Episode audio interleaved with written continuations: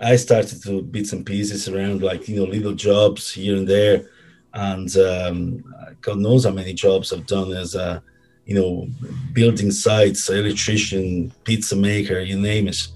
Uh, but that was because you know you were waiting for the military service. You didn't know what you're going to do next. Welcome to the Social Fabric podcast with me, Andrea Splendori, and this week my guest is Stefano Sale.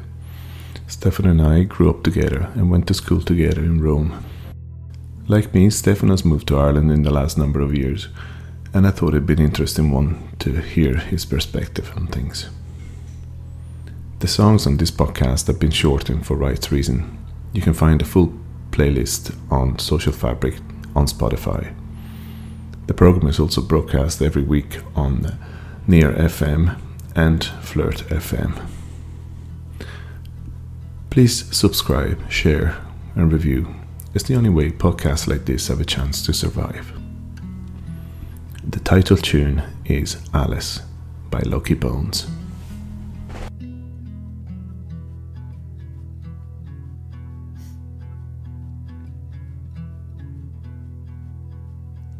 Can I call you up, oh Alice, on a Friday night?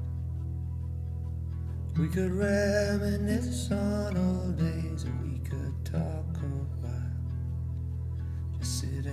Faccio, non so, se- comunque faccio, faccio un paio di domande, eh, se va, Mm. una conversazione, poi ti chiedo delle canzoni che, che hai scelto una volta e del libro e mi dici perché hai scelto. Il resto è Ok. una conversazione semplice.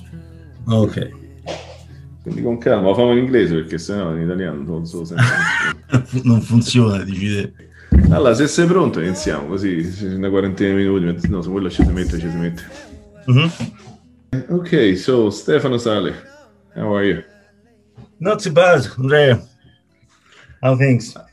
Great, great. I thought I thought we'd do this one in, in English, um, uh, just because uh, you know for the, for the Irish audience. But um, we known each other since we were kids, and and it kind of it's kind of weird to talk in English, but might as well stick with it. Tell me about you. Um, you're like me. You're uh, an immigrant. Uh, Tell me about growing up in Italy, in Ostia Antica. I came to Ostia Antica when I was 14, so I was a blow in. You were there from day one. Tell me about growing up in Ostia Antica all those years ago. Well, it's a, a a blast from the past. Uh, well, you know, as you said, we all grew up around the cradle of civilization, and uh, and um, Ostia Antica was a nice little cozy village, you know, and um, we all knew each other. That that was the the, the, great part of this, you know. Now, if you go back there today, this you know it's changed so much over the years, like you know, population uh, proliferation and uh, so there's loads um you know changes things you know but uh, but uh, as a kid growing up there was great we, basically we knew each other um the, the- everybody knows knew each other like you, know, you go to your local butcher to your local news agent you know and uh, you you stick around at the piazzas you know and uh, it, it was great to meet up on a sunday morning you know you know exactly where to find people it was in the main square and uh, it was a great great growing up there let's say you know and i you know, I do I do um, remember that fondly. You know, those those days. I was trying to explain to people um, what Ostia Antica is like, and it's always hard because unless you've been there, it's kind of hard to, to explain. But how would you how do you describe it when people say, "Where are you from?" It's very hard to say, actually. You know, I I, I, I you know, um, I might say something like, you know, uh, do you know Pompeii? Well. Have a, a, site just as great, uh, just uh, five minutes walk from my house, and uh, and growing up there, it was fantastic. And obviously, as you know, Andre, you take for granted when you grow up in one place, you think the Colosseum is just your your your next door neighbor's door, you know, and and instead is a great Colosseum. So Ostia Antica had these fantastic uh, Roman ruins, uh, the most best preserved ruins, probably, uh, uh, you know, one of the best preserved ruins in the world, and uh, they call it the Better Pompeii or or something like that because it's not so it's off the beaten track still and uh, not so much explored because it's so close in the proximity of Rome. So people tend to overlook that, which is a shame. But it's growing up, you know, like it's growing in, in, in terms of visitors, but um, it's always been kind of, um, it goes so close, only half an hour drive, uh, you know, by train from Rome. Uh, people, uh, like, it was a kind of second choice, you know, visit for, for the majority of people. But uh, rumors spreading around, so you get tourists now coming and, um, you know, it's more packed than it used to be, but still, great place to be. And you know, just the, as a background, we, as I say, I moved to Austin when I was fourteen, and then we went to, we ended up in the same school in in Rome, which was half an hour train journey. And for me, that was the beginning of wanting to get out of the place. I suppose it was, a, and I, I started to to drive to go into to into Rome every day. And then before I knew, at twenty two, I was in Ireland, but you followed a similar path and tell us tell us a bit about your path from you know from starting secondary school to leaving the town you know, yeah. a few years later. That's um yeah we, we we were basically on a parallel path you know as you mentioned. And i remember that time um, vividly in fact. I i felt at that time i just finished secondary school uh, skipped my military service. I was waiting for two years. It was compulsory at the time.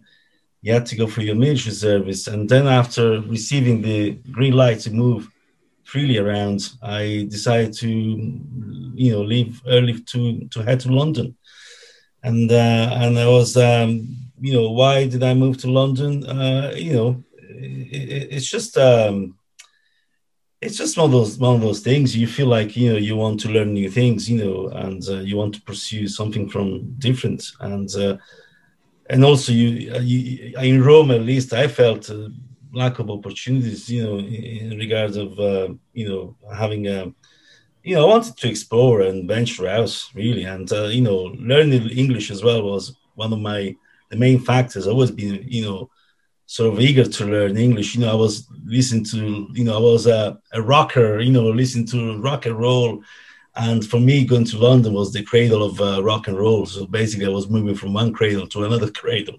And uh, so, you know, it, it, it was um, fantastic times, you know. And uh, uh when I decided to go, it was uh, a real buzz around me. You know, there was great buzz.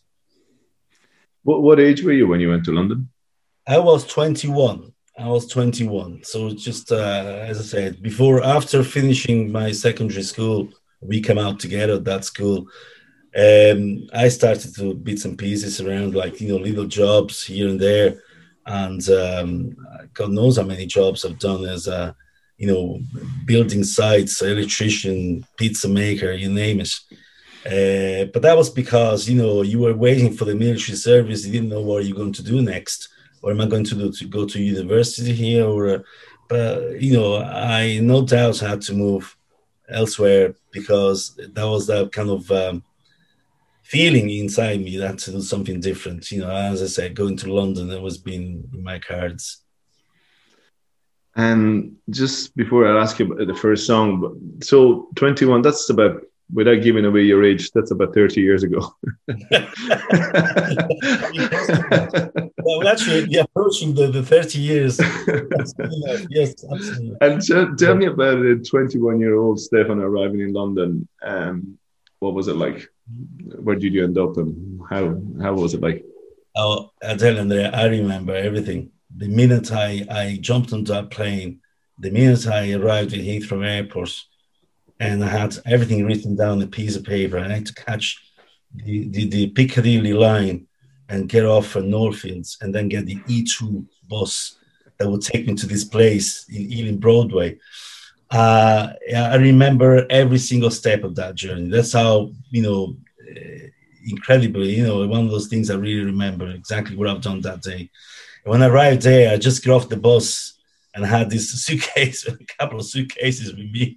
I went to knock the door. it was this house sharing that I found out through friends, you know, saying, look, just go there and there'll be somebody there waiting for you at the door. and the minute I, I knocked that door, and guess who opened the door? He's Italian guy from north of Italy. I said, Jesus, you know, I just arrived in England. The first person I meet is an Italian guy.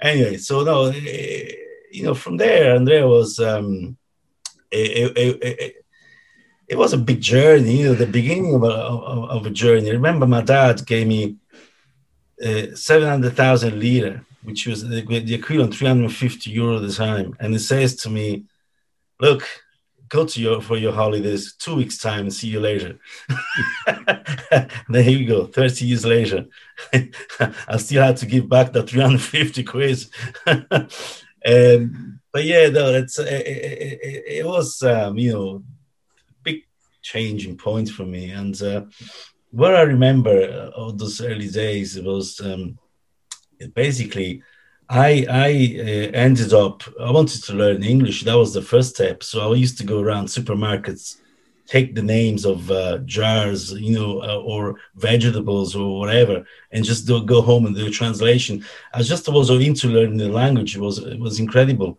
But um, I remember I had lack of resources. Only had you know it was pocket money basically to survive. And I remember I was trying to find out where I could learn English cheaply, and I found a ref- an English refugee um, school for refugees.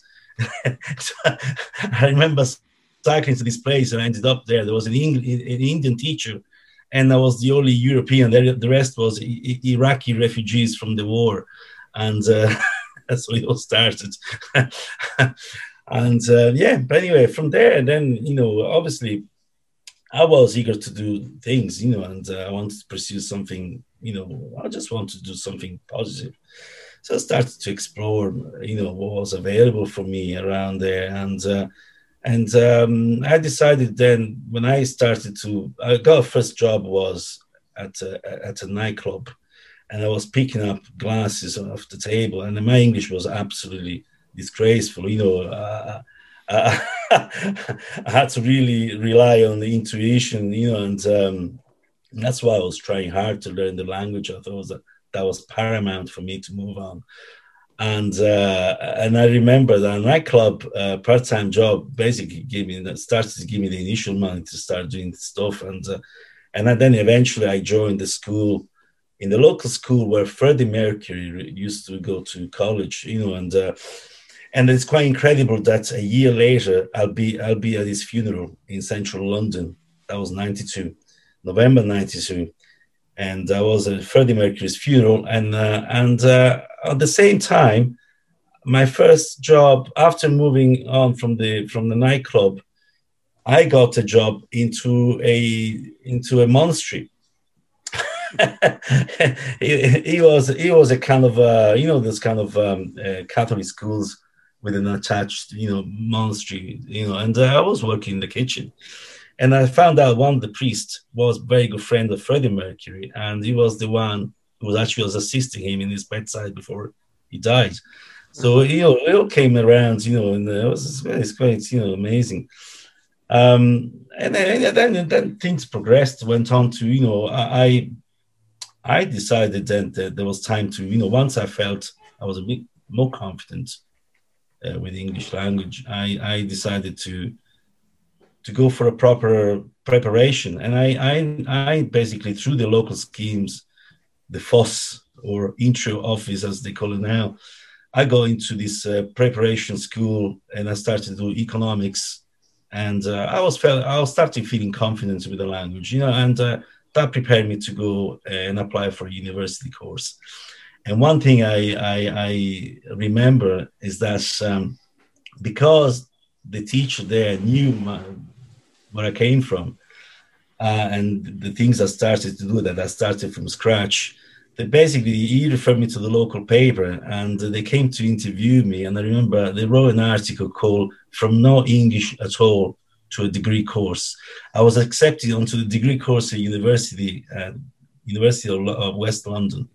At the time, was called Thames Valley and uh, so anyway, I, I, came out in the paper and say this guy just arrived from Italy with no English. And all of a sudden, three years later, he's he's going to start a university course, and that's you know that, that's that's the way it went. And I did my degree, um, and and uh, and then uh, after graduation, I I started to apply for jobs, and um, because my, my, field of expertise at the time, if you can call it that, was political science, is actually EU integration. So anything to do with the EU institutions and politics and business economics. So um, the, the the idea I started to apply to work for the EU in the Parliament in, in Strasbourg and, and Luxembourg and so forth. But I was uh, as a stage for for for for you know, and it never happened. So anyway, uh, because my I did a thesis on the airline business um, and um, the regulation of the sector, I ended up working in the airline business. So I got stuck working at Heathrow Airport for a few years and um, did lots of travels, and um, and that was it. And then I moved to Dublin. That's my London news. We'll, we'll get to Dublin in a minute. Um, first of all, tell me about uh, La Vita Tombola. La Vida Tombola, the Manu Chao, the first Right. song choice. Right. That that that that's came, that came naturally because of Diego Maradona's passing last week. Um, why is why did I choose that song? It's very simple. I always listened to Manu Chao in the past. I, I had a couple of albums, but I remember that they came out with a song called uh, La Vida Tombola, and it's to do with a, which basically means in English a, a life is a lottery. So, and because of the, you know, flamboyant lifestyle of Diego Armando Maradona, and uh, I thought that that was a good choice for me as a song. Maradona took part in the movie, which that song featured, and uh, it was part of my teenage years. I loved Maradona since I was a kid, and uh, he was particular. He was a legend, a football genius, and uh, I was lucky enough one time when he arrived in Italy back in '84 in exactly in July. He, he just arrived and, and to work to play for Napoli. And incidentally, I was on holiday with my family in Tuscany, very close to where uh, Napoli was having their summer camp training, pre-season training. So my dad was mad about football. I say, let's go and see Maradona. And there you go. We got there, and uh, it was incredible. He was there just outside signing autographs. And now I managed to see a glimpse of his last training session. It was incredible. And uh, then he came out, started signing autographs, and I was there with my, uh, you know, old-fashioned camera. And uh, I remember uh, I I took a couple of pictures just in front of him, and I was trying to get an autograph, which eventually I did. I got one, but it was the last one, and it was a scribble. if I show you the autograph today, it's just a, a scribble. You wouldn't, you, you couldn't tell what is that because there was the last one. He got fed up and he gave me the pen. And uh, but I was trying to get photo with him, but it was impossible. There's too many kids around, so it never happened. But uh, anyway, look, it was a great experience, and um, the hand of God. What what what a what a what a, a character, what a what a what a player it was, you know. But um, you know, I watched the game against England the other day. Well, the, the, highlights from the Argentinian side of things. If you listen to that, the Argentina, you know, football commentator, he was absolutely wild, and uh, you know, uh, it's exhilarating when he starts saying the football genius take, takes the ball, and then he, when he approaches the England um, penalty area, and he goes ta ta ta ta ta ta ta. ta. it's just unbelievable, you know. And uh, I recommend it to anyone just to watch it for the fun, you know. And um, and um, it was a good man, uh, Maradona. You know, he made lots of mistakes. Um, I would say, you know, in his private life, you know, he made mistakes, but who, who doesn't? And uh, and um, but he was uh, like Muhammad Ali, his own kind. He was that kind of uh, you know person. Uh, he, he changed the gener- generation, and uh, look look what happened when he died. The whole world stopped. Everybody was talking about him. Um, so that, that's really my memories with Maradona, and um, his best quote after that, the hand of God. they called he, called himself. Uh, that goal was scored with a little little head of Maradona and uh, and a, a little hand of God. You know, it's just. Um,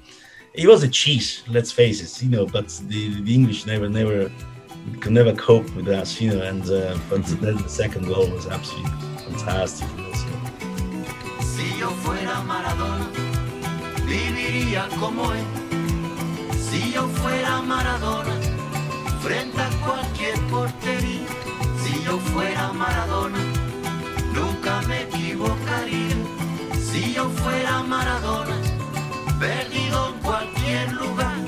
La vida es una tómbola, de noche y de día. La vida es una tómbola. Y arriba, y arriba. La vida es I was smiling there when you say you got your degree because um, when we were in school, I wasn't very good, but you weren't very good either. so, and I always remember when when you got your first degree, and I was thinking, how did he get a degree? Anyway, well done. But but then you went into work. that, To add on to that, look, put it this way: you you to take to finish that school for you took two five years. It took six for me because I had to repeat one. That's how bad it was.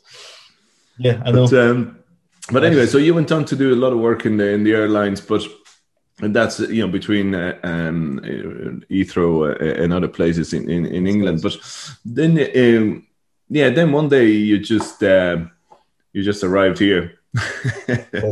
You arrived to in Dublin as a second time refugee. This Yeah, time you came to see me, and uh, that was for a short time. Tell me about that that move.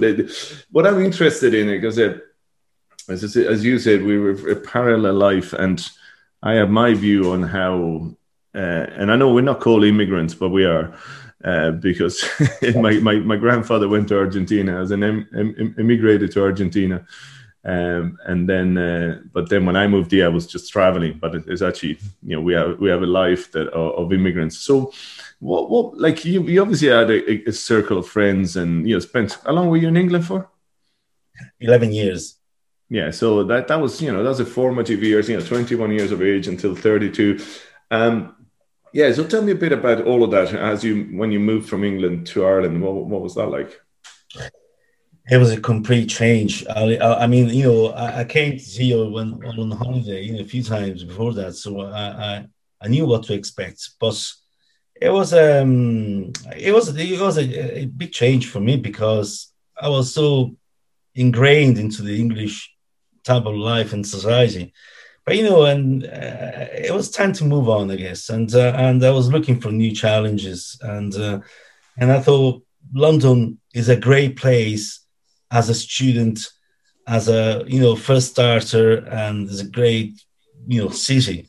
But then when things become too big for for your sleeve, you know you you know I, I wanted something smaller. Let's say you know want to go back to my Ostiantica roots. Let's say in a smaller place, more you know more down to earth, more more more kind of um, appropriate for from the time I was living. You know, and uh, I thought Dublin was a great choice for me. And when I arrived, you were very helpful, of course. You know, and uh, and uh, and I settled very quickly, and I settled in very quickly, and uh, it was it was a natural move, and um, and I picked it up from you know work point point of view. I picked it up when I left it from because I restarted working in the airline as soon as I arrived in Dublin. Two, two months later, I was you know directly employed by another airline company. So working in the office this time, not at the airport. And then from there, I, I you know my career slowly progressed into one direction. But then it took another turn where a couple of years later, I wanted to explore different areas and I applied to go back to college and I got accepted to do master's degree at UCD in humanitarian action.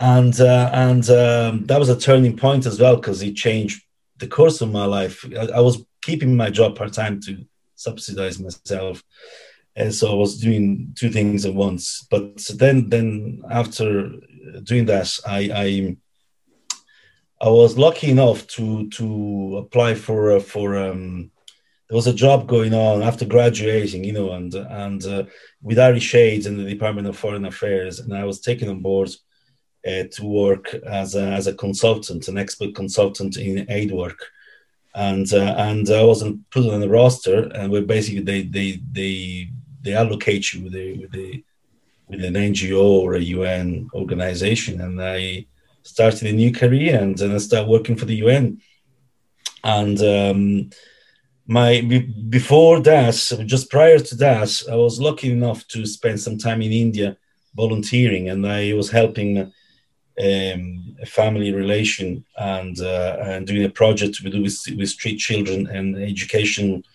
in india. So i was very lucky to travel all around india uh, visiting 19 schools all over the place, and uh, that that was a fantastic experience for my uh, point of view. And um, I traveled a lot by bus, by coach, by train, by plane, and I've been every single corner of India.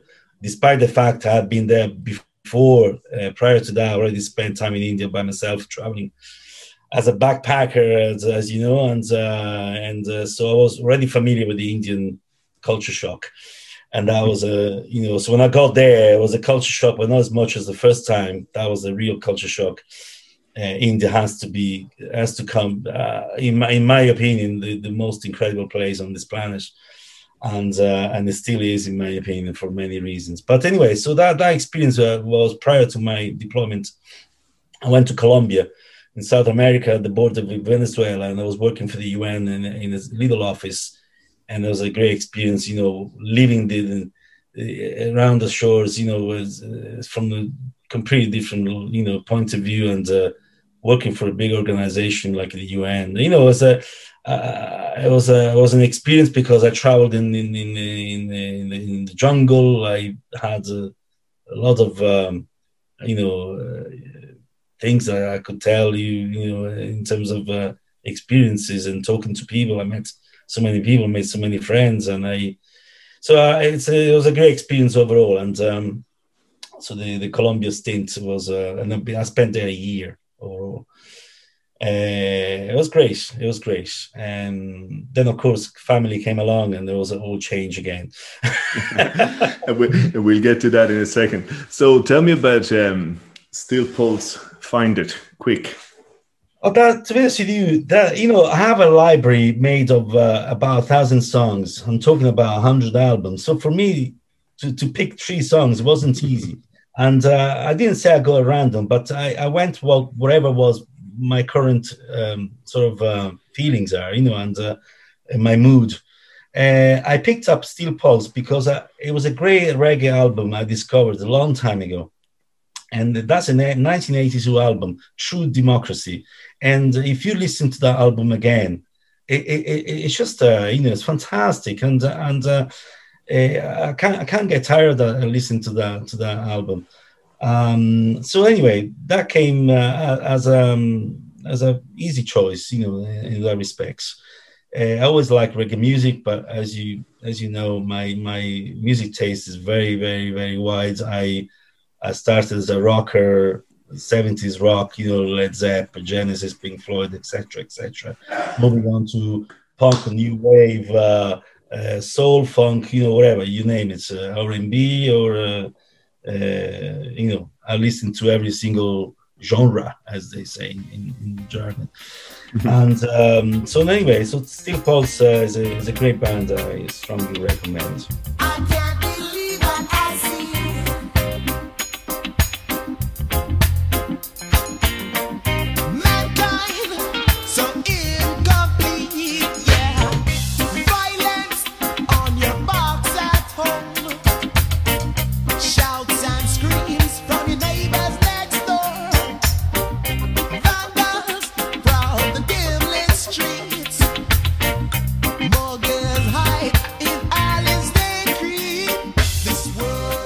Thing you mentioned about, um, and we'll get to your family in a second, because um, you you can actually you can tell me about it because you you married a good friend of mine, and she's a wonderful artist, Naomi Peppert, and you now have three wonderful kids. Um, but while while all of that and that changed everything again, as you say, you know, because all of a sudden there was no more traveling around the world, uh, troubadour. Uh, but between that and uh, and uh, the, the, the way you created um, um, a community around you uh, as part of the football community as well. So just just tell me a bit about all of that, you know, because it all kind of almost came at the same time as your kids were coming along. You were creating this yeah. uh, this new world of. Uh, I mean, you're mad about football. You always have been, but you you had to have something beside you, and that's tell us a bit the, the story. Yeah, I, am mad about football, but not as much as you think. In the way that I follow my team and I watch every single game of my team, but then I switch off because I I prefer romantic soccer, vintage, to the current uh, soccer you know days of today. I, it's too much money, too much uh, soccer on TV. So I tend to switch off. So and so in that in that respect, you know. But in terms of community, I I started this fan club as a matter of because I started to go when I came to Dublin. I where am I going to watch? the football now. the first thing that sprang to mind. So, so I thought, let, let me go and start investigating. Then I found out that in town there was a pub showing Italian football, and I started going there. And I met a few friends. Obviously, we, we were gathering on the Sunday afternoon to watch the football. And then I started with this idea. I was cycling once in in the park, and I thought, what about a football fan club? Like, you know, let's start gathering everybody under one roof because I knew that people were watching the uh, home in different pubs. You know, I thought, why why not uh, just you know get a, a, a, just bring everyone under one roof, and uh, and that was the idea. And I started, you know, the, the easy it was very you know it was easy, but you know time consuming because I had to go and talk to the pubs and uh, strike a deal on drinks and that, and then start getting. Uh, so it's a bit of an organization behind that, but you know I did it with passion, and I and as a result, you know, now we we we we have um, you know big football fan club, and uh, and we integrate. We got loads of Irish on board in the meantime, and uh, we started. We got loads of media coverage back home in Italy as well as in Ireland, and uh, we participate in loads of charity events. And uh, for instance, when the uh, that Liverpool fan Sean Cox, it was. Um, you know, was was trapped into the incident Anfield Road. You know, I I went to talk straight away to the Liverpool fans in Dublin. There's a massive, you know, fan club there, and immediately we we we we we, we decided to do fundraising together. We start backing up the operation, and uh, uh, anyway. Uh, because that's the way you know things are meant to be, and and um, I'm an advocate of uh, uh, social integration, and uh, the fact that I was able with this fan club to actually have Irish people joining us, and uh, and I created, it. as people say, I created a monster, you know, and and there's you know lots of people now gather. They there's WhatsApp groups, and they talk between themselves about about football in Irish, you know, Irish people. Uh, so anyway, I, am very happy that I've created something that, in the end of the day, you know, benefits the community. Yeah, no, it is very much a community thing because uh, you do you do your Sunday football, you do your travel abroad when, when before COVID and hopefully post COVID. And, uh, um, but it is, how many, how many members, what's it called? How many members? It's called, uh, um, well, AS Roma Era and Roma Club Dublin. That's, that's the way we are known. Uh, we have an average of 80 members. Every okay. year is about, you know, uh, and obviously, there's people coming in and out, you know. So without being members, they just come and watch the match, sit down and watch the match, and they go. But obviously, to be a member, you have a number of benefits, like you know, you get you, know beer discounts and uh, food, yeah. food, etc., etc. Uh, yes, uh, as a community, as I said, we we we travel abroad. We we you know we did um, uh, sort of um, seven aside football tournaments every summer. You know, we, we participate to local events, and obviously we hooked up with the rest of the fan clubs here in Dublin, so of different other teams. You know, so so that creates you know a big network of uh, football fans. You know, that follow Italian football, and uh, and we all meet up sometimes in pubs in places. You know, uh, we we join basically for for events. So that's the way that's the way the things should be. Yeah, no, absolutely, and uh, you're great at keeping in touch with the Italian community. I I only know you as an Italian, but there's a lot going on, isn't it? There's a big Italian community in Ireland. Um, which, apart from actually, the- there is. Yeah, and I wasn't aware until recently. In fact, so I, I didn't know. I never knew exactly the figures of many Italians live in Dublin, uh, but they're meant to be about ten thousand or something like that, if not more. Okay because there's all sorts of like you do some stuff with uh, Radio Dublin as well uh, with Near FM, am I right? Oh yeah, yeah. That's uh, my other passion is um, you know radio. In fact, uh, I, um, I, I, I, you know, as as you know, I, am on Near FM, uh, you know, uh, periodically doing a little program called Football Please, and we just talk about just football in general. It's just not about the club uh, it's about the clubs, what happened at local level, if there is any events or things going on. At the same time, we talk about e- especially you know what's going on at football level in terms of um, you know if there's anything to discuss, you know, in terms of uh, uh, news or whatever. But you know, yeah, it's it's a little uh, it's a little you know space that I was given to talk about these kind of issues and what's going on in Dublin, you know, more or less. Brilliant. Okay, tell me about your last song, which is "Easy" by the Commodores. Easy by the Commodores. Again, it's uh, it's a choice to do with my present mood, and uh, I'm trying to take things easy. And uh, as the song says, uh, we're living in strange times with COVID, and um, things will never go back to where it was. I don't know. Maybe yes, maybe no. But uh, you know, I we need to live day by day, and uh, and uh, to to take things easy. It's the best way.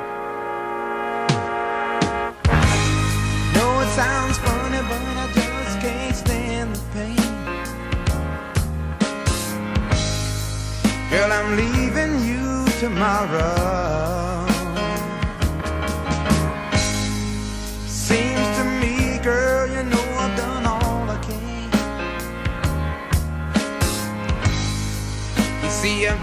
Big stone and I. Yeah.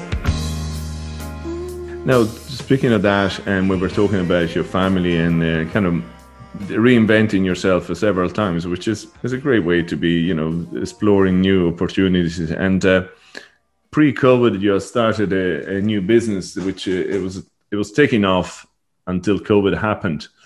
Um, and I know over the years between working in the airlines and uh, and the studies you did and the travel, you know, the whole thing kind of came together to be a one thing which you wanted to explore. Um, so tell us about the different things you were go- you had going, you have going that at the moment are on on ice as such while uh, Yeah. COVID is happening. Yeah, yeah, like you know, um, as you mentioned, I you know after I had to change career once again, and and to pick up on what you just said, jack of all trades. That's where I am. And to be honest with you, uh, we all often see uh, jack of all trades as a, as a negative thing, and as you instead said, I well, I can see why. I want I, I in the past I went to some uh, you know, I, I went through some job rejections and career changes, so I can understand why people often say a jack of all trades, is you're a bit of everything. But in my opinion, it should be seen as an asset because reinventing yourself is, is good for your well-being, for your mind and soul, for your uh, personal, you know, experience. And uh, so I, I would say that uh, to be a jack of all trades, uh, you know, should be should be a positive thing. You know, although it has its drawbacks. You know, and uh, so yeah, my career disruption again. I started this new travel business um, in school tours, which started to pick up. You know, recently, and uh, and uh, yeah, with COVID, of course, like the travel business went on its knees. So it, the, the the project is now put on hold, and you're probably taking a couple of years before it start picking up again. Uh, but in the meantime, you know, I'm onto something else. So you know, fingers crossed. I'll uh, I'll keep you posted. But um, uh, I, I honestly recommend, as I said, I, I I'm picking up exactly what you said earlier on, and to to to reinvent yourself. It's not easy, and many people stick to one thing, or you know, their their whatever they specialized on, whatever, and which is obviously bringing their their livelihoods, their benefits, and their income, whatever. But in in general terms, uh, people should really explore, venture out to do other things, you know, and that's part and parcel of what life should be. And what, what's the name of the business? My new business. No, oh, the, the, travel, the travel, the Oh, travel. sorry, the travel. The, the, the travel business was called Sonus Travel, Sonus, and that, that was a school tours that uh, the moment is on hold, as I said. But uh, Yeah. we we we're looking at uh, you know different things at the moment. Uh, you know, we'll keep you posted. That's great.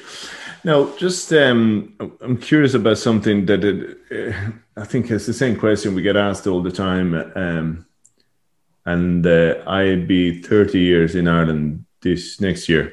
So I think for the last 30 years, I've been asked the same questions all the time. Uh, but do you not miss Italy? so I'm going to ask you that question. And, and I'm going to answer that question the way you probably would, because it's a great place to go on holiday. It's the probably the best place to go on holiday. Uh, eh, and I'm sure there are lovely areas and parts of Italy where you could live very nicely. Uh, I I do miss Italy. Yeah, well, you know, um, it's um, it, it's it, it's it's one of those things, Andrea. That's uh, you know, you settle somewhere else. Your life is now somewhere else, but it doesn't mean that you forget friends or places or family.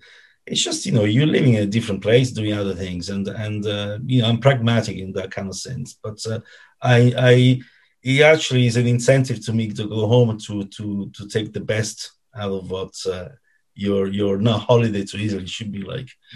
Yeah, yeah, very good. And um, and the other thing that it's um, that I, I, kind of probably failed miserably at it is trying to keep some sort of a culture of, with my kids. And how how do you deal with that? How do you keep their uh, how do you make sure that they understand the Italian culture whilst they're not in it? Like you know, I know you visit Italy as much as you can, but uh, it's still they're sitting, they're here, they're born in Ireland, they're pretty much Irish. What do you do?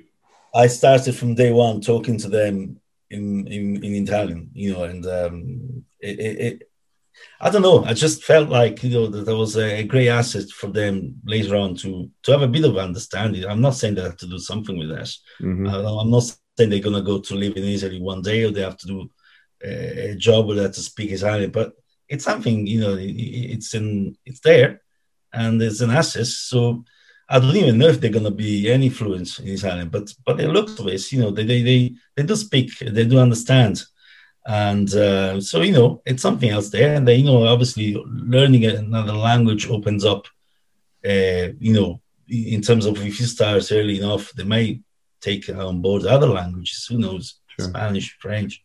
So you know, it, it's a it's a good. Uh, I think it was a good thing to do at the beginning. You know, I'm not. Uh, I'm not there constantly you know, teaching them grammar or anything like that. Absolutely not.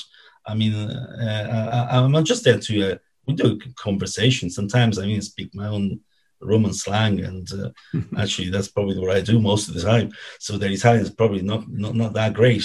But you know, it's um, it's uh, it, it's fun. Uh, now I, I see as a is a fun exercise because I speak to my kids now, and they they laugh a lot when I show them something in Italian or or funny. They they understand, you know. So anyway, so it, it, I think it was it's, it's, it was a good thing what I've done. I, in that respect, I'm you know I'm happy I've done it. I know it's brilliant. I failed miserably, but uh, there's still time. Um, tell me something about the book you picked, which is In the Light of What We Know by Zia Haider Rahman. Right. That's that's uh, the reason why I picked that book is because I read it not too long ago. Uh, it was uh, novels, and rarely I buy novels. I I but that that that the title and I started reading, you know, what it's all about, and I thought mm, that sounds intriguing. It's basically it's two people meeting after many years and uh, in London, and they're all from Asian extraction and uh, from different backgrounds, but they all went to the same educational kind of path. And uh, you never know who's the narrator there, but uh, the, the, the guy, and they talk about basically uh, the, the, the, the breaking of nations is basically through science, through war, through politics. Uh, I, I, found that it was very interesting in, because it was well written uh, sometimes hard to read. Uh, you know, it was a was a particular way, or you know, the, the actual way they, they, they, decided to write that book was a bit um, odd, but so it's difficult to actually follow exactly. But um, it's a big book as well. Uh, but it was a it was a it was a different book to read. Let's put it this way. But as I say, I'm not into novels. I prefer, you know, I don't like fictions in general. Uh, but also because their backgrounds were kind of Asian from Bangladesh and from Pakistan. You see, because I, I spent so much time in India, like yourself. Uh, well, you spend much more time than me in India, but uh, I, I remember I was once in Shillong, in Meghalaya, in the region of Meghalaya, watching, uh, uh you know, uh, sunset, the Everest summit, uh, and I remember picking up this book by um, Mark Tully called Indian in slow motion. And uh, and uh, you see, uh, from that from that point, I always had whenever I read about that kind of region, I I, I guess uh, you know, so interested. That's why the book, this kind of book, you know, when I when I read what was all about and he was writing it, I thought, "Hmm, let me read this. You know, anyway, it's I, I recommend it. It's a, it's an interesting reading. Brilliant. Okay, so we're kind of coming towards the end of it, um, but uh, just want to ask you about um, uh, Naomi, which is your wife, and she's a great artist. Um, and you know, I know you met years ago, and you know, as I said, we have three kids now. But uh, uh, how has the COVID affected her business? She's she's a great. Um, you know, you can find her, her stuff on NaomiPepper.com. Yeah, well, uh, but Yeah. Well, Naomi has been, um, you know, she had, uh, she was teaching classes, you know, and so, that, that that went down the drain, you know. But uh, but she, she got some commission work, and then she finished the book recently for a children's book, uh, which was sponsored by Eddie Rocket, the the, the, the um, chain, and uh, 100% is going for to charity for Temple Street Foundation. So um, the book is just out now, can be purchased through any Eddie Rockets outlets, diners. Uh, in fact, now with the end of lockdown, you should be able to go in and pick up one of the books easily, or it can be bought online on the Eddie Rockets website. And Nomi's done the illustrations for that book, and um, so uh, and uh, so, but she was able to to finish off that thing, and now she's she she's obviously painting. Uh, she's doing portraits, pet portraits, people portraits. yeah. She gets commission work, and um, so you know, uh, she under that point of view, her business uh, kind of stopped, but you know, not totally. She's she's got uh, bits and pieces coming in. Yeah, and that's their third book that she's doing collaboration with. Um, I forget the name of the writer. The, the author is called Don Briggs. Don't- And there's a third book they're doing for charity. They're a fantastic book for kids, so I'll definitely put Yeah, it in, the- in the, it's, in the show notes. Yeah, the first book was called the, the Boy Who Wanted the Dragon, and the second book was The Return of the Dragon. This one is called Upwards and Onwards. Brilliant, brilliant. Okay, so listen, before I let you go back, um, I always ask everybody to give me a quote or some words of wisdom, anything to to let us go. What what gets you up in the morning? Uh, I tell you what, eh, the songs, the music, because I I'm a I'm I, I love music so much that has really shaped my life. Um, every song has, a has some strings attached to a story or situation, in my opinion. It's a powerful tool to retrieve memories, and uh, especially in recent times, where unfortunately we had some friends passing away. I always found that music is my saving tool. Uh, through music, I'm able to survive certain situations. And as I said, I, uh, I tend to associate songs to situations or, or stories in, in the past. And uh, it's incredible. Even the most commercial or, or maybe something I don't really appreciate or like, but uh, you know, again, and I don't know that we are at the end, but I remember in Ostia Antica, I used to go to the local coffee coffee shop bar, and there was a jukebox outside playing music all the time. You just put coins in and you play your songs. And there was this song which really haunted me for years. I hated it. But now I listen to that, I said, Jesus, you know what? that reminds me a lot of those times around that playing cards there, you know, or hanging out with people playing, you know, um, mini soccer or whatever. And, and that's a, a song that I, at the time, Jesus, I despised that, you know. And I listen to that now. Jesus, man, you know. It's Do you remember uh, what the song was? Eh, it- oh, Jesus. uh, um, oh, it's the, the the the the industry of a nation or something like that.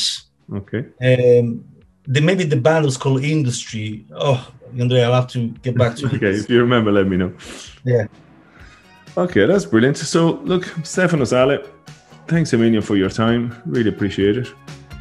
It was a pleasure, as usual, as always. Thanks, million.